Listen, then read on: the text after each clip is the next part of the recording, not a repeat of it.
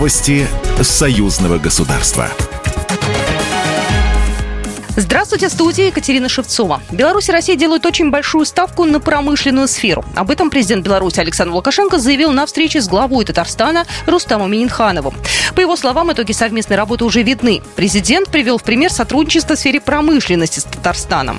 Итоги совместной работы мы видим созданное, допустим, 20 лет назад общество с ограниченной ответственностью МТЗ «Татарстан», сегодня является своего рода хабом по реализации продукции многих отечественных производителей.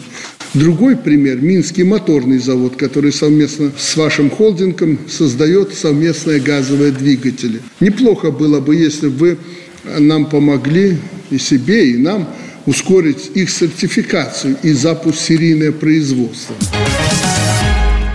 Российско-белорусский туристический конгресс открылся сегодня в Минске, сообщает Белта. В деловой части приняли участие представители Государственной Думы Федерального собрания Российской Федерации по туризму и развитию туристической инфраструктуры. Постоянной комиссии по международным делам Палаты представителей Национального собрания Беларуси, Министерство спорта и туризма Беларуси, Министерство экономики Беларуси, Посольство Российской Федерации Беларуси и другие. Конгресс посвящен актуальным вопросам взаимодействия Беларуси и России в сфере туризма и обсуждению текущего положения дел в турбизнесе. Особое внимание уделено предложению предложением по дальнейшему развитию туротрасли двух стран.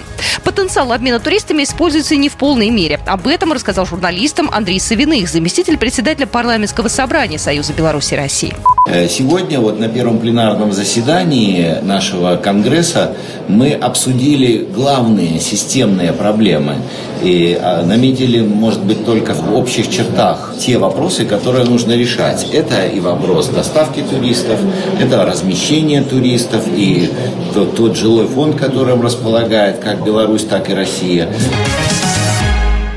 Весенняя сессия Межпарламентской ассамблеи СНГ открылась сегодня в Таврическом дворце Санкт-Петербурга. А сессия МПА СНГ откроется сегодня заседаниями постоянных комиссий по гармонизации законодательства в сфере безопасности и противодействия новым угрозам, по вопросам обороны и безопасности, по политическим вопросам и международному сотрудничеству по социальной политике и правам человека. Сегодня же под руководством председателя Совета МПА СНГ, председателя Совета Федерации Федерального собрания Российской Федерации Валентина Матвиенко состоится заседание Совета Совета МПА СНГ. Как сообщает портал исполкома СНГ, участники пленарного заседания заслушают доклады о совершенствовании нормативно-правовой базы СНГ в сфере экологии и природопользования и рассмотрят ряд модельных законов в этой сфере. Программа произведена по заказу телерадиовещательной организации Союзного государства. Новости Союзного государства.